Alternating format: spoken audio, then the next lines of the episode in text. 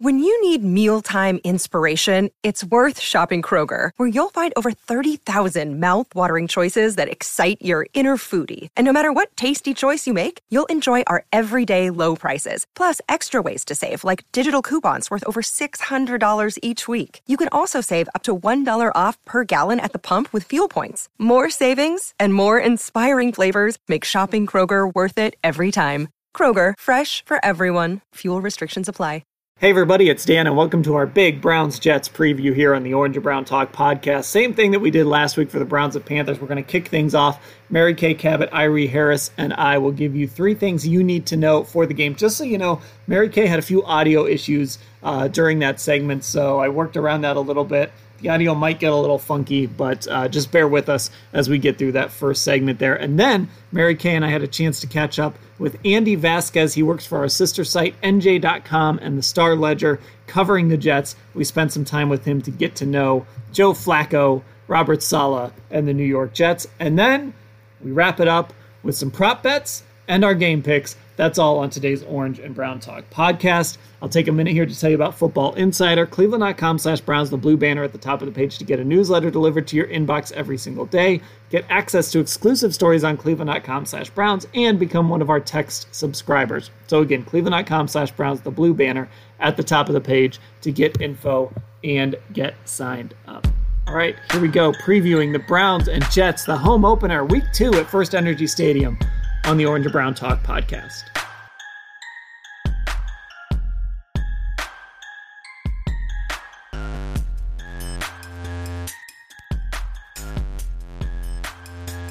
And away we go here on our Browns Jets preview pod. We start off with things you need to know for Sunday's game. Uh, this segment, Mary Kay Cabot, Irie Harris, and of course, I am here as well. Uh, let's go ahead and get started. Um, I think I'm going to go first here. I like mine. Uh, so I'm going to go first. The New York Jets last week, the left side of their line, and this is from Pro Football Focus. Laken Tomlinson and George Fant gave up 12 combined pressures. Laken Tomlinson, the left guard, gave up eight. George Fant gave up four pressures. And I have to imagine that Myles Garrett and Jadeveon Clowney, who really went, they basically wrecked that game plan for the Panthers last week with batted passes and pressure. They're watching tape of that game. And I, I actually watched the Jets game last night a little bit they're going to be able to generate a lot of pressure on this team, Mary Kay. I have got to imagine uh, that those two guys in particular are licking their chops, but especially Myles lining up against the left side of that line. Absolutely 100%. And that is the name of the game for this Browns defense is to bring that pressure. That's exactly what the Jets are going to try to do uh, because we, of course, know that Joe Woods worked for Robert Saleh uh, in San Francisco. But 100% that is going to be the name of the game. You've got Joe Flacco back there. Uh, he's 37 years old. He's not mobile. Uh, you know, he will get the ball rid of the ball quickly, but you know, Myles is buoyed by the fact that he's coming off of a two sack game. He really, really wants NFL Defensive Player of the Year this year, and he is coming loaded for bear.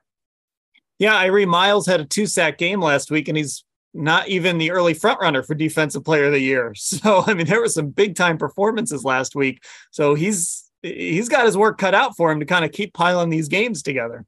That is blasphemous. I can't wait for him to go out there and show why he should be front runner for defensive player of the year. I'm not I'm not saying I'm not saying he won't win it. I'm saying right now I understand. There might be two or three other guys that might be ahead of him after week one.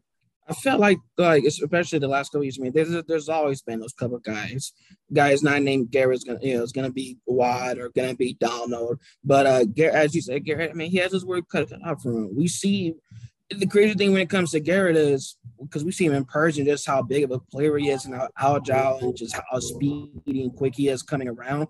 There's a reason why teams sometimes have to triple team him, why he still gets around that, and he hasn't even hit his full potential yet. So when it comes to, to this Jets game, this should be nothing less of a you know, in general, Garrett type of, of, performance. At Flacco was not mobile. He's not the same quarterback he was. He throws the ball a lot too. He threw 59 times. Like, I mean, that's going to tell you there's going to be a lot more of him standing in the pocket presence, which means it's going to be more opportunities for Garrett to just draw out and just go through the line and get his sack up going. And, and what better team to go and get his numbers up than versus the Jets? And uh, you know, Mary Kay, there's going to be opportunities there for the defensive tackles too, um, because that line's going to collapse, and this is an opportunity for those tackles who have sort of been um, the bane of everyone's existence, I guess, to put it one way. They they don't love the Browns tackle position. Uh, this is their chance to kind of prove some things here. Yeah, and actually, uh, Jordan Elliott graded out really nicely uh, in the first game, and and Tommy Togiai actually graded out pretty well too. So, you know, you know, I don't think they're maybe like as bad as everyone thinks they are. And then, as as we know, they can move their ends inside whenever they want to and create mismatches. And now they have one game under their belt. I think they'll do more of that. I think even Myles Garrett will probably find opportunities, perhaps on third down or somewhere, where he can find some kind of a mismatch that he really likes and attack it. So, uh, regardless of, of what people think they have inside, they can work around it. Okay. Uh, Mary Kay, what have you got? Well, this Jets pass defense, they really upgraded a lot. They upgraded a lot in the back end, and they've now got two really good cornerbacks in their number four overall pick, Sauce Gardner out of Cincinnati, and then free agent pickup, DJ Reed. Uh, last week against the Ravens, Reed had had zero receptions on five targets over 29 uh, coverage snaps and Gardner gave up only two catches for 19 yards on four targets over 29 coverage snaps. So they've gotten a lot better in the back end. Of course, it helps uh, that they've got, you know, that they're working in concert with that stout, aggressive defensive line, but they're better back there. And Reed also had an interception.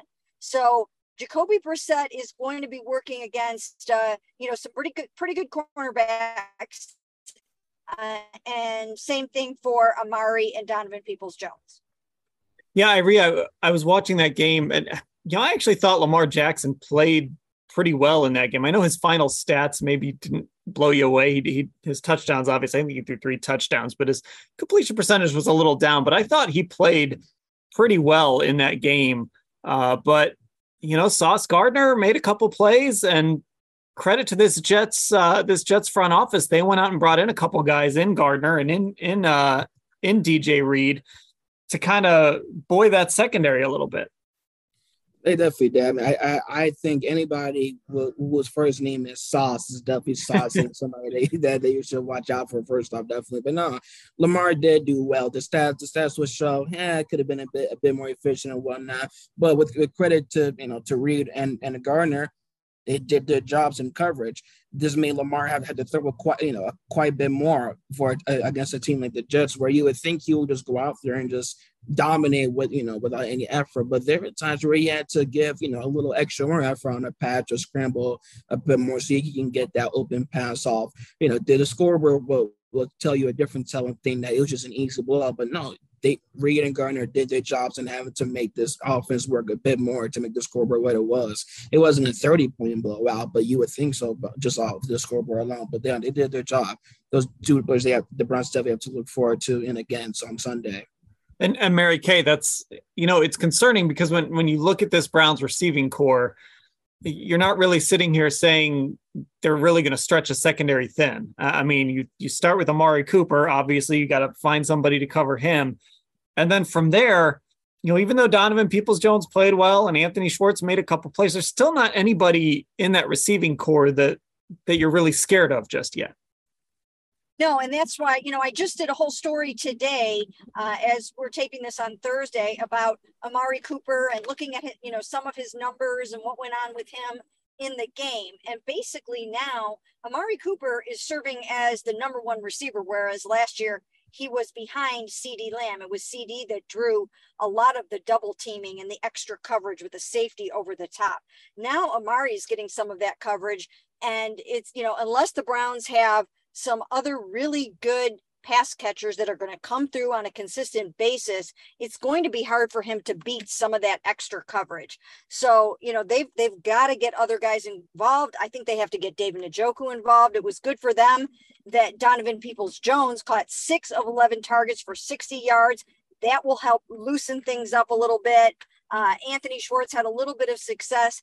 That will help. But as you mentioned, it's not like they've got two or three other Pro Bowl type receivers out there uh, that can go ahead and take that pressure away.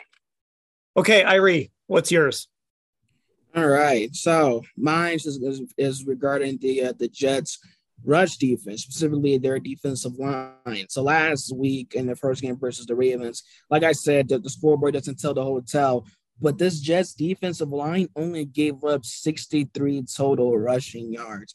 The longest run that they allowed the entire game was a 10 yard run from Mike Davis. Mike Davis carried the ball twice. One of them was 10 yards, the other one was one yard, only one yard that tells you that on that one simple play where it was a 10 yard game and where they lax and let him go up the middle easily and they stopped at the very next play. The main guy that I, I, I look from regarding this lineup is uh, Quinnen Williams. Now, Quinnen Williams is a guy where, for the most part, the hype has been real. Unless you're a diehard Jets fan, respectfully, you're not going to know the type of youthful impact that you know that he's had on this lineup uh, you know, going back to our favorite website, you know, Pro Football Focus, amongst all the guys on defense, he led the team in defense overall defensive grade. He had a 92.1. Now he's not now he does a lot though when it comes to sacks. Um, in his you know three seasons right now, he's only had 15 total sacks. So I don't look for him to really sack that much. But then again, it's a mixture because you don't know. I mean, you have Jacoby Brissett, who we know is not as uh, we talk about Flacco not being that mobile, Brissett is not that much mobile either. He'll scramble, but it looks like he's really giving it his all just for a, a couple yards. So that's really the one thing I look forward to when it comes to this defensive line. I mean, they can really wreak havoc if they're not coming on the job.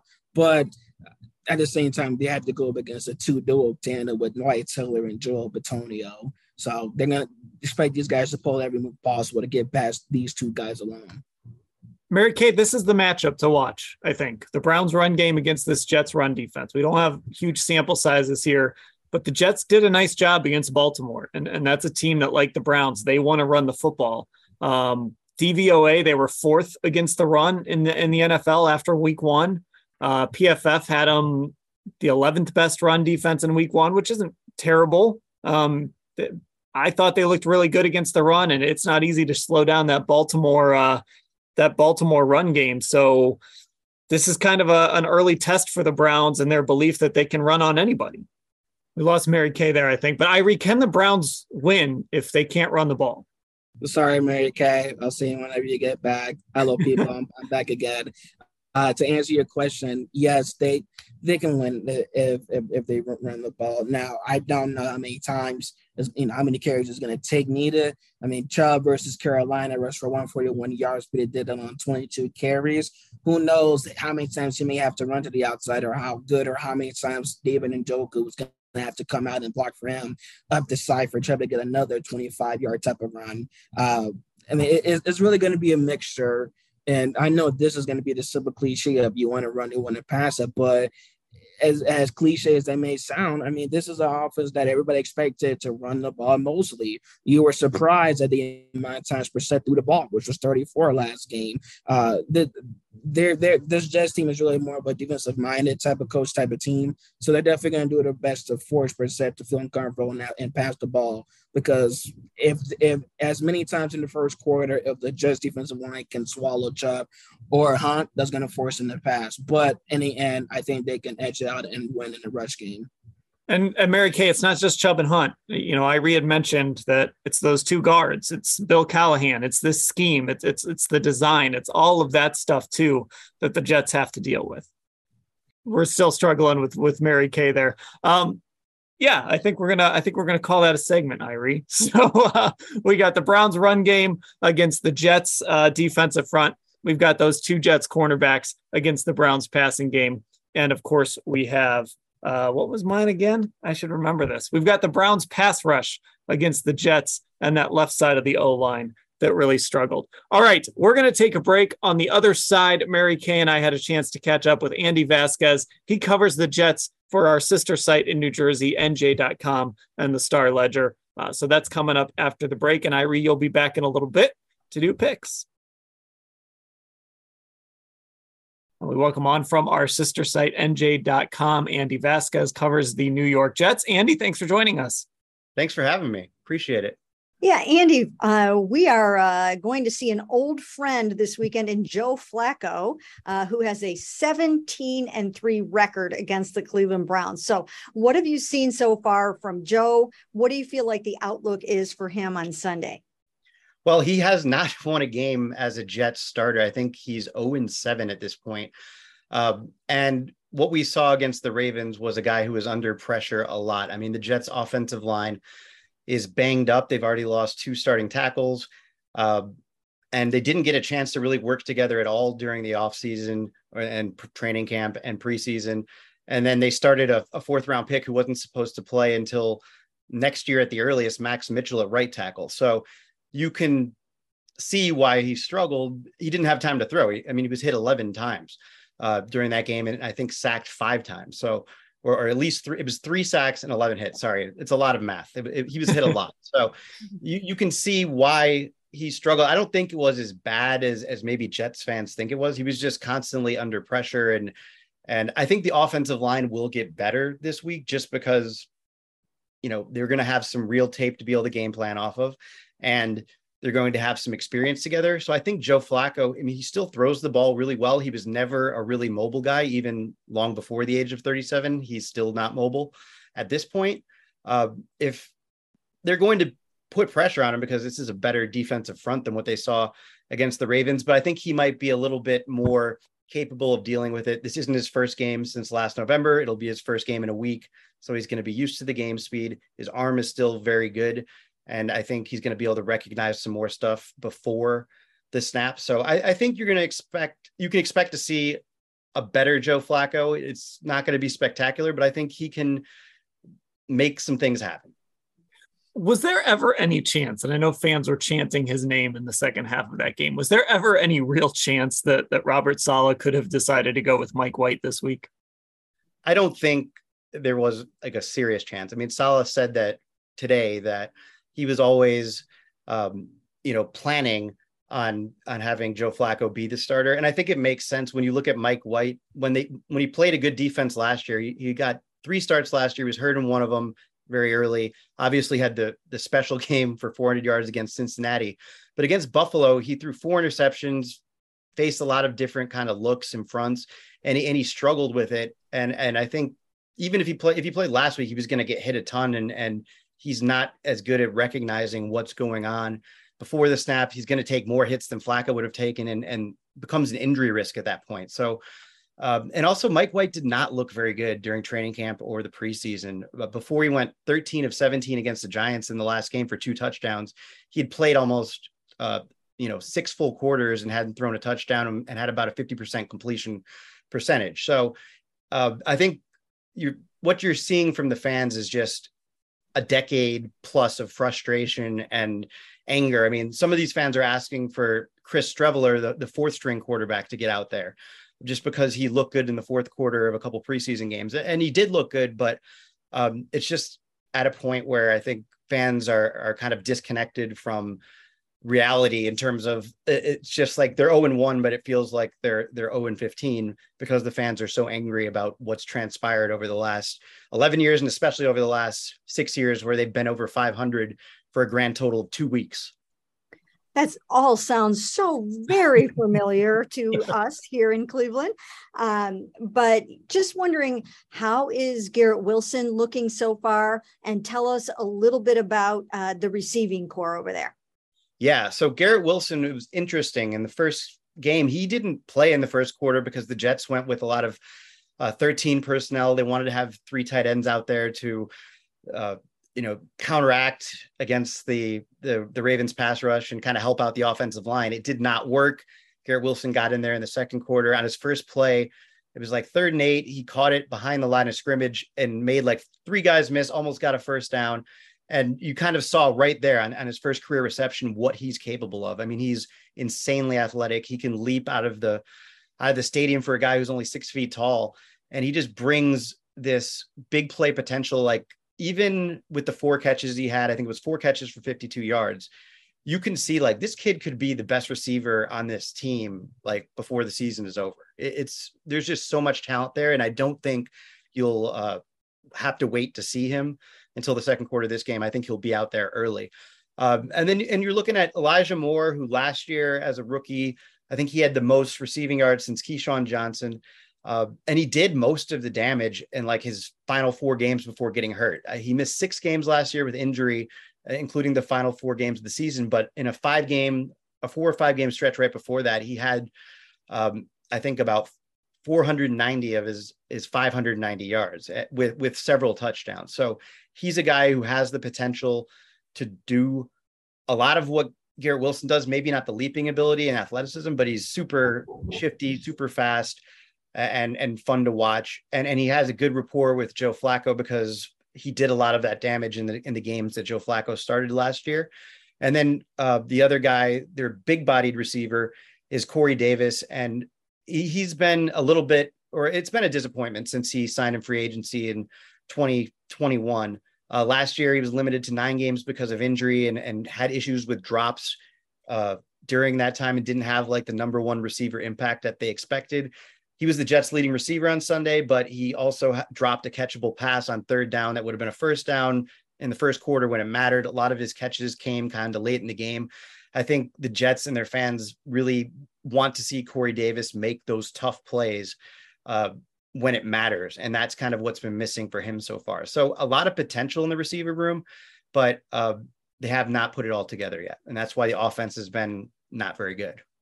If there was a positive from Sunday's game, uh, at least when I've heard people discuss it, it was the run defense against the Ravens. And obviously, facing this Browns team with Nick Chubb and Kareem Hunt, they were running the football a lot against Carolina. This is what they're going to do with Jacoby Brissett. So that, that's really one of the matchups is how are the Jets going to deal with this Browns rushing attack? Uh, do you think the run defense was, I guess, as good as advertised on Sunday? And do you think they can deal with this offensive line and the and these two runners?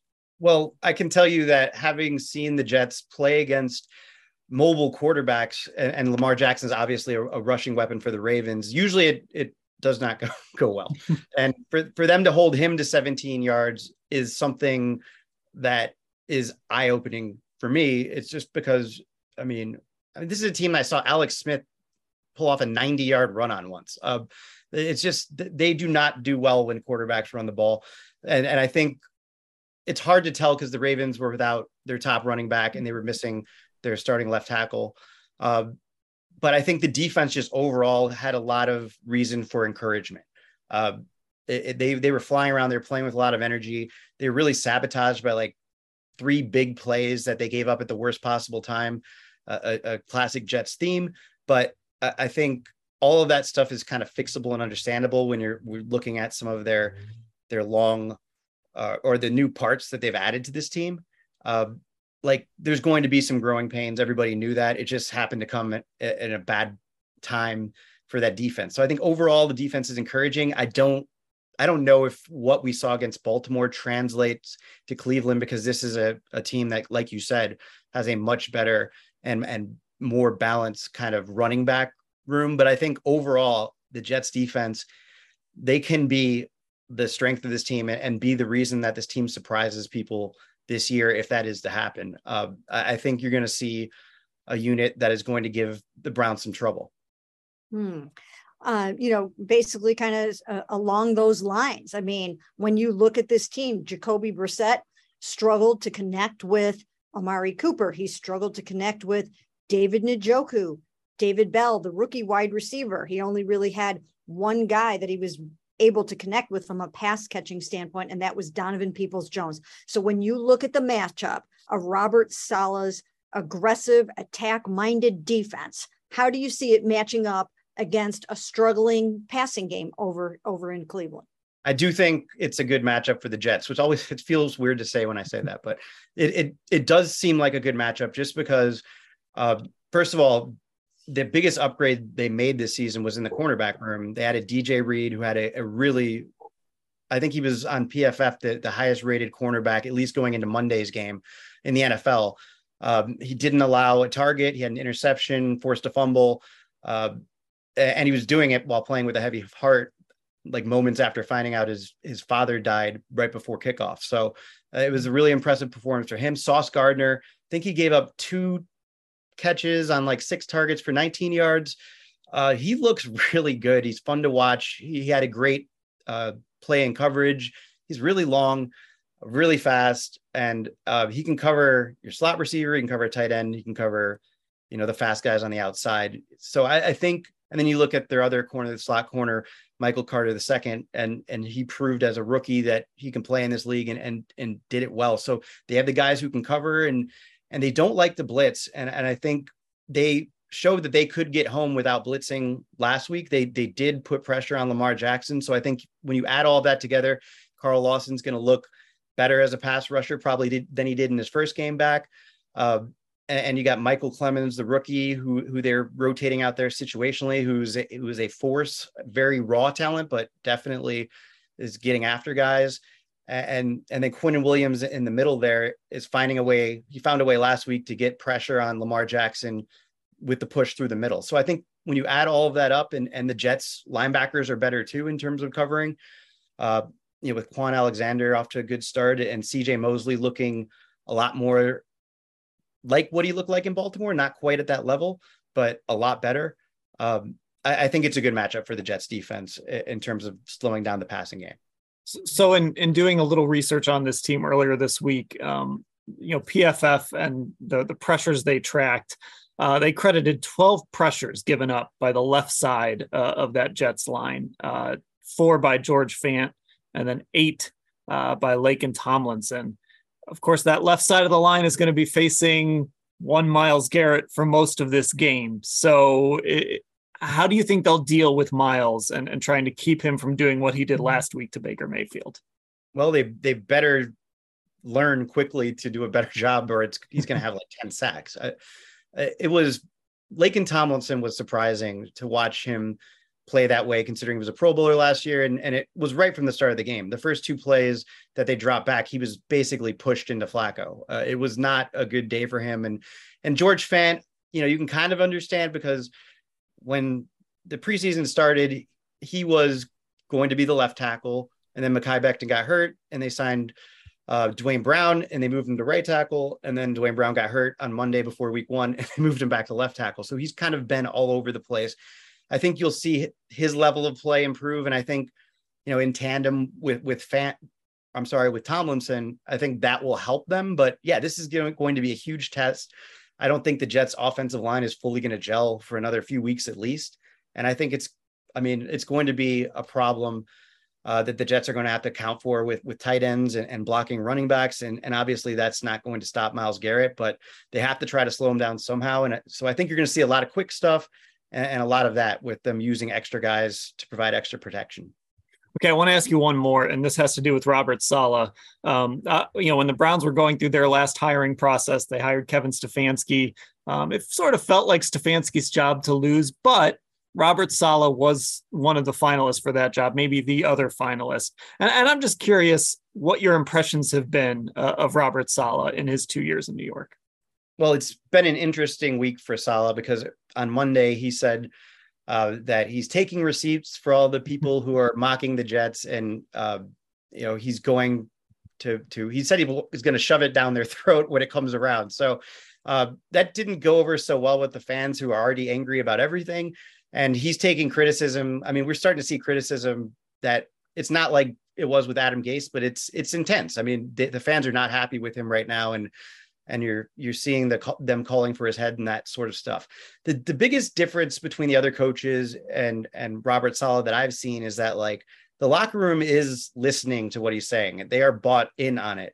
Uh, they they believe in his message, the positivity, and and and what he's trying to create. Uh, they just need to win. Like they can't go 0 and 4 or it's gonna get it's gonna get crazy. It's already crazy. It's gonna get really out really weird and out of control just because Jets fans are are fed up. Uh, I, I, think that's kind of he's he's having a hard time balancing like trying to he even admitted it today trying to control like what people are saying and and uh, you can't you just can't do it. You have to you have to prove it to them. You have to prove it to them with winning. And that's really all that matters. Like he needs a win in a bad way. He started he started 4 and 18 and, and the fans after everything they've been through in the last you know 10 years they're, they're not having it. They don't want to hear his talk anymore. Um, they want to hear they, they want to hear the team winning. They want to see the team winning and, and that's really all they care about. And i think you know he had some comments today where he explained what he said and that it was about passion. I think he's starting to figure that out and and that's kind of where he's stepped in it a little bit is i think managing stuff. It hasn't been super smooth in terms of managing what he's saying publicly and, and the fans have been upset about that but i will say in the locker room it's it's not like it was with Todd Bowles and and even to more of an extent with Adam Gase and Gregg Williams, where it felt like there were two different teams. It feels like this is like one team. They're all pulling in the same direction. They all believe in the same things, and that's a credit to Robert Saleh. But um, it's not going to matter unless they win. They they've got to start winning, and this team is going to be desperate on Sunday to do that. Well, speaking of that, uh, that brings us to uh, knowing what you know and seeing what, what you see here on paper uh, about this matchup. Uh, if would you like to make a pick for us today? Sure. I haven't thought of it, so I'm just going to go off the top of my head. I'm thinking it's probably going to be. I think the Jets are going to win. I think they're just due to do that, and I, I think it's going to be like 21-17. I think they're going to get a play from their defense that ends up in a score and I think Garrett Wilson or Elijah Moore is going to break a big play.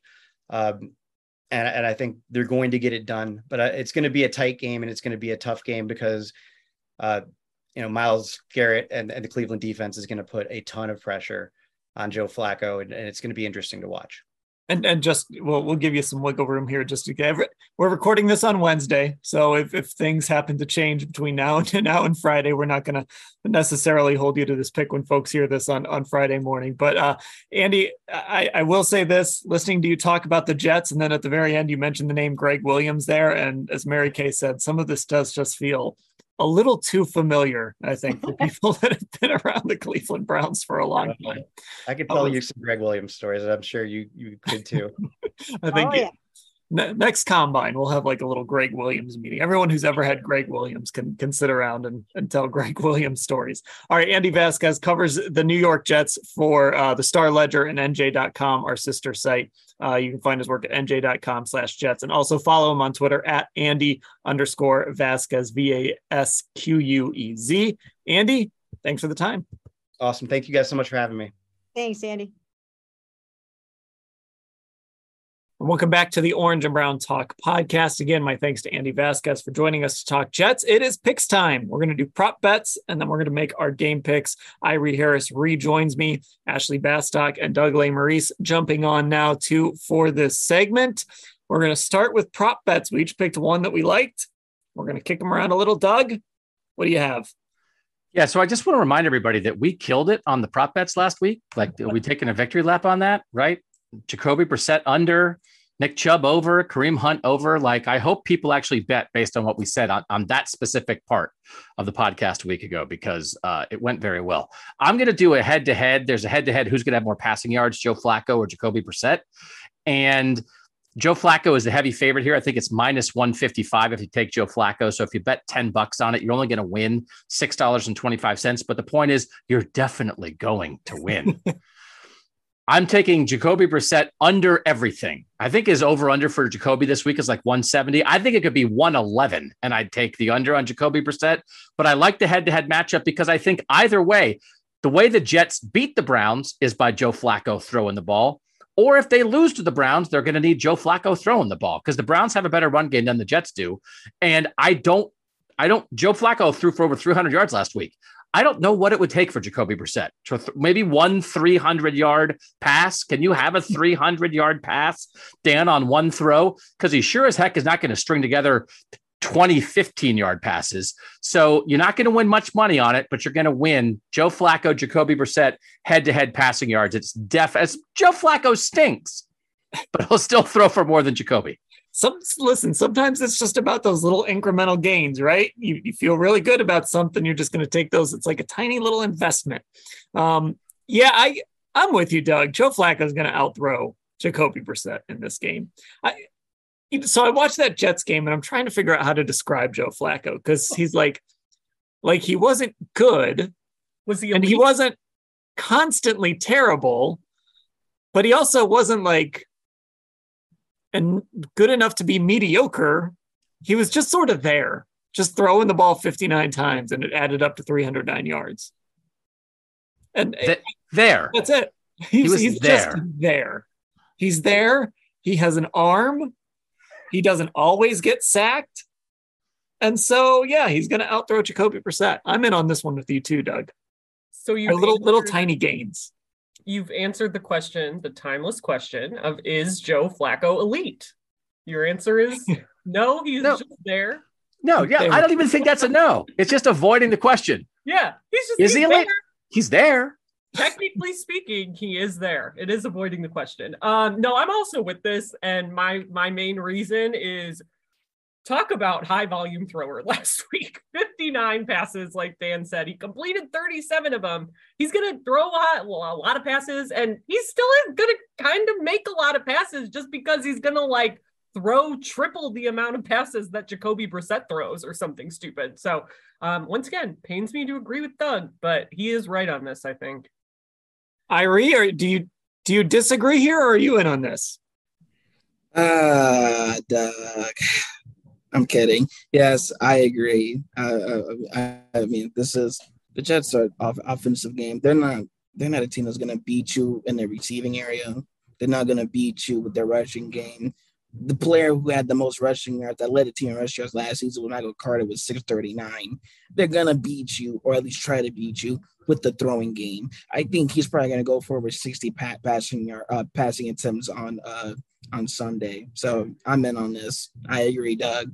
We're here. I mean, the, Okay. the, ri- the risk is Myles Garrett snapping Joe Flacco in half in the middle of the first quarter, and then it's Jacoby Brissett by default. But I mean, you got to take a risk. I, I I I got a Myles Garrett one coming up. We'll uh we'll see if somebody else grabbed that one first though. Ashley, you got one? Oh, yeah, I got one. I got a kicking bet for everyone because right now the over under for Cade York on field goals is one and a half. I'm going to take the over on that because I struggle to see a world in which the Browns needed him to kick four field goals last week and only needing him to kick, kick one this week. Now, the Jets are bad, but I just think this offense is still not going to be clicking on all cylinders. Their worst opponent might wind up being themselves in a lot of ways, especially if they can't complete some of those big throws. And we know that Kevin Stefanski, like, would have probably used Cade York even for one more kick, but it was the first game and he wanted to, you know, let him get some shorter kicks in before sending him out there for a 50 yarder. So I'm going to say the over on this is still kind of a safe bet to me. And the risk is the Jets are just so bad and the Browns. Jacoby Brissett looks like a pro bowler all of a sudden out of nowhere. And Okay. this offense is clicking on all cylinders. Okay. That's the risk, but it's not a big risk. So, so there's no I- risk. no, not at all, basically, is my reasoning. So if for, if you're going the over two and a half, and you know, and listen, parlay at your own risk. Why not just pair Cade York over field goals with Joe Flacco out throwing Jacoby Brissett? Don't those kind of go hand in hand anyway? Just you know, increase your take a little bit. I think we should just make this the Orange and Brown Talk parlay. Just whatever four things we say, just parlay them all. Ride with us. Gosh, can you imagine the emails? again, God, I don't want just this to just be all four of us agreeing here, but if I don't think Jacoby Brissett's going to have a big game throwing the football, how can I say Cade York's only going to kick two field goals? I, I I suppose Kevin Stefanski could be a little more aggressive, but I think I think he would have kicked a field goal on that one drive early in the game had he had a chance to get Cade York a shorter kick before that. So as much as Kevin wants to be aggressive, I don't know if he's going to be super aggressive with Jacoby Brissett at quarterback. So I think Cade's going to get some opportunities. I think three field goals sounds just about right. honestly. So again, I'm in agreement here. Does anyone disagree with this one? Go ahead, Ashley. Really quick, just to be clear, this is the over under on field goals is one and a half. On extra points, it's two and a half, I believe. So just so Oh, it's I oh, was, so, so what do you take? is One and a half. I was taking field goals. Did I say You said two and a half. It's one and a half. Yeah, it's one and a half. Yeah, sorry. I Ashley. have both Even. numbers in front of me. It is one and a half is the over under on made field goals for Ashley, So you're right. I was much- that's on me. I was looking at the wrong one. Yep. How much? How much can you take out in one ATM transaction, Ashley, at your bank? Doug. I don't You- want to answer that. You question. wrote you wrote a four thousand word, however many words your Cade York story was. 3,500 words. Thirty five hundred. You should put thirty five hundred dollars this week on Cade York over field goals. Back up your oh writing my with your betting. How exciting would that be? Yeah. Oh man, Doug, no, not okay. But Next I week we come to Ashley living in Mary Kay's living room after she had to couldn't make rent anymore. Yeah. Sorry. after I could no longer afford my lovely apartment. No, I I do think that like when I saw that, I was kind of shocked. It, it was one and a half. Like I thought it might be two. I thought are these am I looking at this right? Or these, you know, flipped? Like I triple checked it because I was like, I just think the over is the obvious choice here. I- If I would have known, if I would have had the number right and known it was one and a half, I re I would have been that that Forrest Gump gift that everybody posts on Twitter, running to place this bet, Oh running to my place this over. Yeah, I mean, the, this is come on. This Cade is already. How do I put it? When you talk, there's somebody's somebody's already talking about the legend of Cade York and giving it as, as, as a bedtime story right now to their kids. They're already doing this right now. It's only going to grow with the more and more fields that he takes and kicks and makes. So definitely give me the over on that. Let York York over the goalpost. You like that, huh? Let like York, that, huh? York. Yeah. Come on, stop playing. No, stop playing. I do. I, I think there's also 20% worry about like, is the kicker's head getting too big because people are telling bedtime stories about him? Let's just make sure. Stay grounded, Cade. Just because Ashley Bastock writes the definitive story about your life doesn't mean you should lose Well, focus. That Okay. definitive story suggests Um, that nothing can make this 21 year old Cade York, which is crazy that he's 21, lose focus. Now, I've been the first person to say FirstEnergy Stadium is not an easy place to kick. Obviously, that's also kind of the wild card here. I haven't looked at the weather for Sunday. I don't know what the wind or anything is supposed to be like, but that as the season goes on, it's just something to keep in mind for everyone. Wait, wait, wait. I, I, I'm I'm sorry, Doug. Would, would you rather? Were you the? Were you one of those parents that was telling your kids the uh, the Phil Dawson story coming up? Were you giving him the the whole details when it came to the the you know the little Phil Dawson rule and everything? Were you one of those parents, Doug? I wasn't. No, but I do. I do believe. I do believe in the burgeoning legend of Cade York. Um, but just be careful, man. Hope for the best and expect the worst. So just, just it's just a message to Cade. I know Cade's listening, you know, because he wants to hear what Ashley has to say about him. So just, Yeah. just everyone be careful. But by the way, I should mention, uh, I forgot to mention this off the top. These uh, these props we're using were sent to us by Caesars, so uh, that's that's where you can find these things. Um, that that's where we uh, came across them. So uh, if you're sitting there wondering where can I get this crazy Cade York number, it's at Caesars. All right, Irie, what do you have? All righty. So to add on to uh the parlay that you know they should. I mean, why not add this on to the parlay? What regarding the over under, I'm going to go to the receivers, the receiving corps, and I'm going to go regarding receptions. Um, it is uh, Mari Cooper, the over under with you know a 3.5 receptions. I'm gonna go the over on this. I know last game he only I know out of six targets he was you know three receptions for I believe 17 yards. I believe he's gonna get the extra one coming up on Sunday.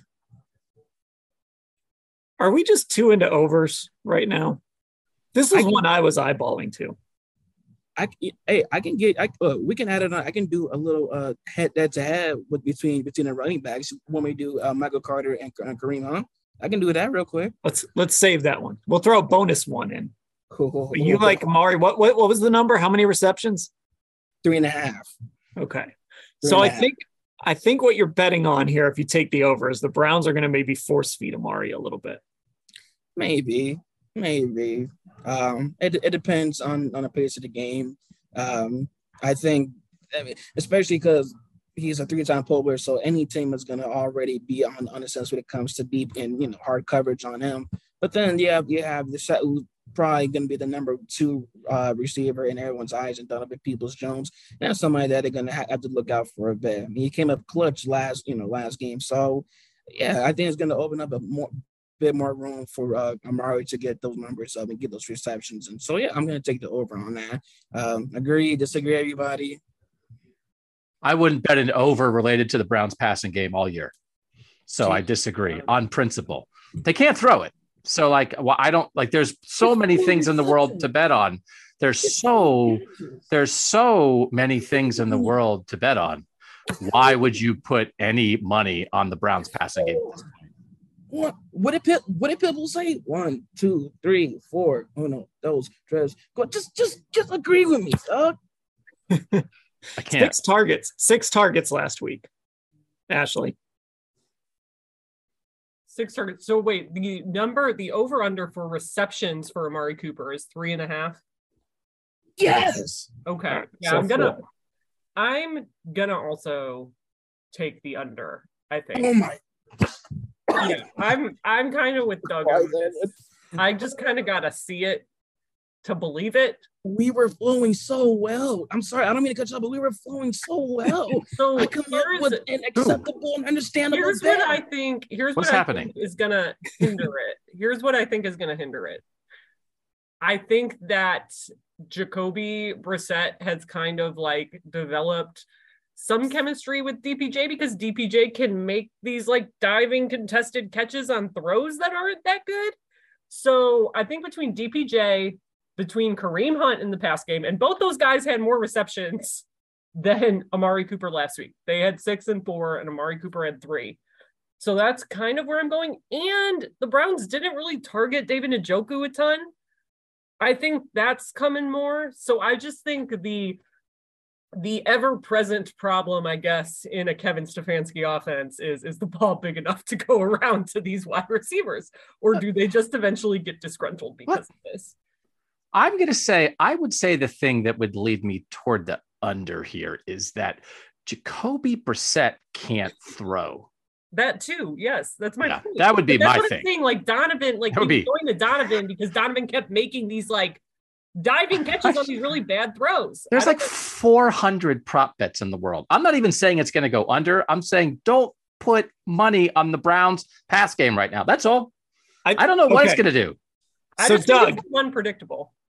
So, Doug, I agree with you that I would not touch anything to do with the Browns passing game. However, if you made me, I would take the over.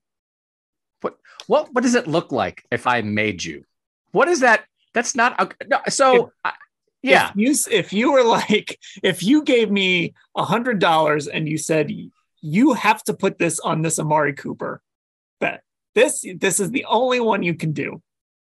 I would take the over because he was targeted six times last week, and I think we're going to see some.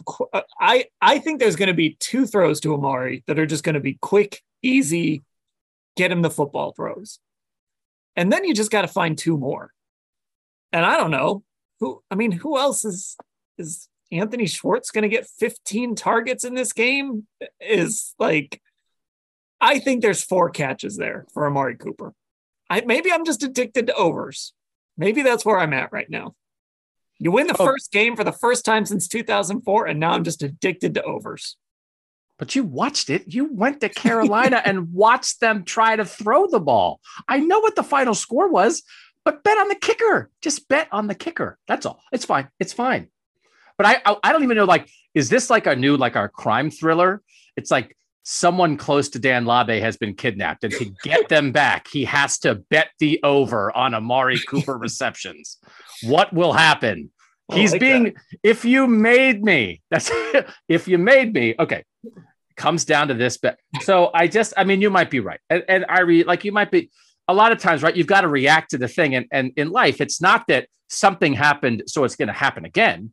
It's something happened, so now the opposite's going to happen. That happens all the time. You've got to play that and stuff like this. So Amari Cooper had a nothing game. The line's only three and a half on your number one receiver. I get that thinking. I just would stay away from anything regarding this. Uh, I'm kidding. Thank you for that. Uh, Okay. Here's mine. I said I had a Myles Garrett one. And ag- so last week we had Nick Chubb, right? We had those weird numbers with Nick Chubb, and it just felt like, what are we missing here? What am I not seeing when I look at these Nick Chubb numbers to not say, of course he's going to just blow by those totals?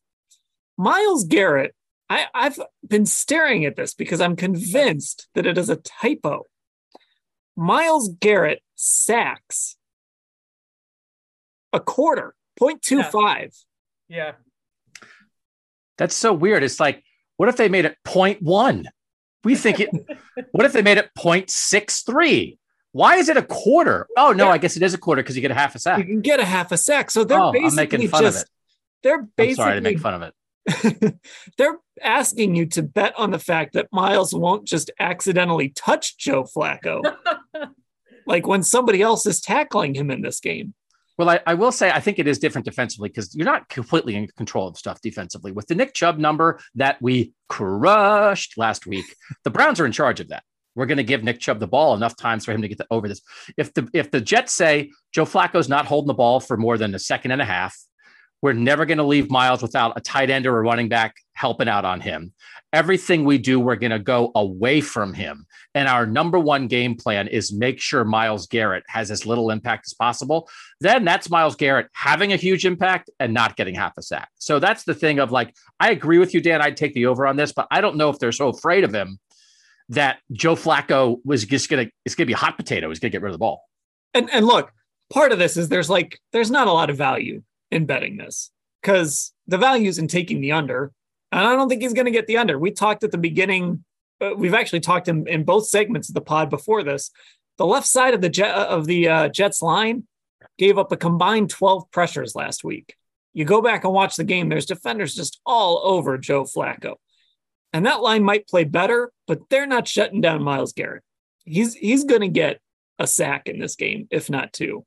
So again, there's not a ton of value in taking the over. It's minus 170. But if you're going to do this, you know, if, if you're trying to find value, you're not going to take the under on this. You're, you're just going to stay away. So I think the Myles Garrett over, he's getting two sacks in this football game. If it were one and a half, I would think about taking it. That's fair. I mean, basically because of what you said, Dan, like I think the thing about Myles Garrett is every team is coming into just about every matchup with the Browns trying to figure out a way to neutralize him. And like Doug is saying, there is a still a certain lack of control that any defense has in that regard. But I just think he's so good that it's it's not going to be close. I, I think the over is a definite here. He's going to get at least one sack. And honestly, like you said, probably more. It might be another his second straight multi-sack game. Yeah, I mean, Doug, you're right that that the defense doesn't have, but there are certain players I think that do have more control. So Myles Garrett is one of them. T.J. Watt, uh, Khalil Mack, what he had three sacks against the the Raiders last week. I mean, there are there are a handful of guys, and Myles Garrett is in that group that can sort of they they aren't just at the mercy of kind of does the football come their way or does something kind of happen in their favor. Myles Garrett can force the issue a little bit. That makes sense. Irie, Myles is getting two sacks in this game, right? Hey, what what were we talking about earlier on Pastor with you and me and Mary? Okay, what did we say? That he was not listed number one for front runner just after week one for defensive player of the year. Well, I, a- I think I think I actually disagreed with that statement. You did? Okay, all right, all right. Well, but no, I, I I mentioned that in saying if there is going to be any game versus any team, or specifically versus any lack of mobility type of quarterback to go and get his numbers up, especially at specifically at sacks up against, that's going to be Joe Flacco and the Jets. Doug, what do you say at the beginning of this call? He's not a good quarterback right now. He's older. He's slow. He's not drinking the Tom Brady juice. I see multiple stacks coming from Myles Garrett this game. No, no, no. But if you had a if you had a decrepit old man playing quarterback of Myles Garrett, I would say, decrepit old man, get rid of the ball as fast as you can because he is coming for you. That's all. I'm not disputing Joe Flacco's lack of Brady juice. This is like I, I'll put it like this. This is how I see it. Dan, you, you may be. I mean, every everybody here may be able to remember Ashley, maybe because we're closer a bit. But remember that that that's okay. I'm gonna do it. Remember that SpongeBob episode where it was the old man at the bus stop, and they they came out of nowhere like, "How many times do you have to teach you this lesson, old man?" That's gonna be. I know. I know. I get the Flacco. reference. I get the ref. I get this reference. Dan is Doug, I get it. Dan is hip. Doug is not, even What? though I have a great picture of Doug being. Am I? Am I the old man in this reference? I'm Yes. Confused. Yeah. No, well, no, no. Sorry. What? What's that? But yeah, I I, bel- I I see that as being Myles and, and Flacco specifically coming up this uh this Sunday. Definitely in the first quarter. Oh, definitely in the first quarter. Is this going to be like a, a Justin Fields last year situation? Mhm. All right. Uh, let's take one more break here, and then we'll do our Jets Browns game picks. And back on the Orange and Brown Talk podcast, our big Browns Jets preview show coming to an end. Uh, we got to pick the game. So we've got this as of this recording. Browns are six and a half point favorites against the New York Jets. The Browns, of course, won last week on a 58 yard field goal. The Jets were blown out by the Ravens and Lamar Jackson, uh, 24 to, for some reason, I closed this window, unfortunately. Um, but the Jets were blown up by the Ravens 24 to 9. So, who wants to go first? Is any, first of all, is anyone picking the Jets? Does anyone want to make the case for the Jets? Let's just start there. I'm, I'm oh, No, chill, chill, Okay, chill, okay. chill, chill. Come on, now, All come right. on, come on. What- Andy Vasquez. Andy Vasquez picked the Jets. Who's that? Is that a reference I don't get? Oh, sorry. Um, when I said in the preview show last week, 11 games for the Browns, I had four sure losses and one sure win. This is the sure win. by six and a half. Well, you didn't ask me if so. I'm taking the Jets with the points. I wouldn't Ooh. give six and a half with Jacoby Brissett to a middle school team. I mean, I don't what I like. I can't that you're gonna give six and a half. I just can't. Again, if Dan Labbe, Dan, you have 24 hours. Here's what you must do. You must correctly pick this. I get it. Maybe stay away, but we're picking the game. I'll take the Browns to win 20 to 16. Six and a half is a lot. And I don't think this offense is going to pile up points. And they had some coverage breakdowns last week. You know, I don't know, Garrett Wilson and Breece Hall and Michael Carter, Jeremy Ruckert, right? They have a couple guys. Can the can the Jets stumble into two touchdowns? And now all of a sudden, and by the way, my 20, Ashley, for the Browns, that's six Cade York field goals and a Myles Garrett safety. That's how I get to that 20, by the way. So I'll take so that's so I'm definitely I'm taking the Jets in the six and a half. But I just I thought you meant the Jets to win. I don't what does that look like? Who knows what that looks like? But I'll take the points. No, no, no. I, I was originally just referencing is anyone just picking the Jets outright, and nobody was was jumping on that. No. But But the Okay. Jets guy picked the Jets. The Jets writer picked the Jets. we did from our sister site NJ.com. And Dude. So much Did you guys did about you it. guys give him a hard time? Did you call him a homer? I guess I guess we are now. What's up, dude? For real? Although, as I said, the beginning of the year, the Jets guys going, eh, Jacoby Brissett, come on. Unless the Jets are going 0 and 17, this is the one, baby. I am going to go. Well, you know what? Is anybody else taking the Jets and the points? Not the the Jets plus six and a half. No one. Okay. So Ashley, Irie, and I are all in agreement here. I, I think the Browns are going to win this game by a touch. I just was not impressed with the Jets. I think Garrett Wilson does bring a little juice to that offense, and I think that Jets defense is decent-ish to good but I also just buy into the Browns ground game. I buy into this Nick Chubb, Kareem Hunt thing. And I just think the Browns, even with Jacoby Brissett, are more talented than the Jets across the board. I could see a defensive score in this game. And I think that's part of why the Browns win this game by at least a touchdown. I'm going to go Browns 23, Jets 13. Hmm. Ashley? we're very similar in our score predictions. I'm going to go Browns 27, Jets 17. So I I'm basically with you Dan. Like I just think the Browns across the board have more talent. There might be some slip ups defensively. This offense I don't think is going to be high powered by any means. You're going to need a few Cade York field goals in there. Um, but I do think it's it's a Browns win. If it isn't a Browns win, there's a lot of problems. Like a lot of stuff would have to break down because you know we saw a few things break down against Carolina, but I think even more would have to break down against the Jets. For the record, I'm going seven Cade York field goals Oh. and a Myles Garrett safety. Oh, that I respect it. Irie, what do you have? I have the Browns winning this game. My score is 28 to 10. I, I, I almost didn't even have them scoring in double digits for, for a moment, especially uh, I mean, going back, I mean, going back to, to Sunday when he played the Ravens. Didn't score their single touchdown until there was a minute left in the game. It's true. And their their kicker couldn't even make the make the extra point. Kicker makes that extra point, they get the 10 points, but no, they stay at nine. I'm not impressed by all by this. And Joe was Joe, Joe is making sure they're not coming out there over, you know, confident to, to where it's just, yeah, let's just go out there and lag it and we can still win. No, making sure that we put this team team out no leader than, than the first half. I'll say 28 to 10. So we have 28 10, 27 17, 23 13. And Doug, what was yours? 20 to 16? 20 to 16. 20 to wow. I can't believe I remembered all those. That was really good. That's incredible. I should I don't know. I don't know what to do with that skill. Host a podcast. I guess.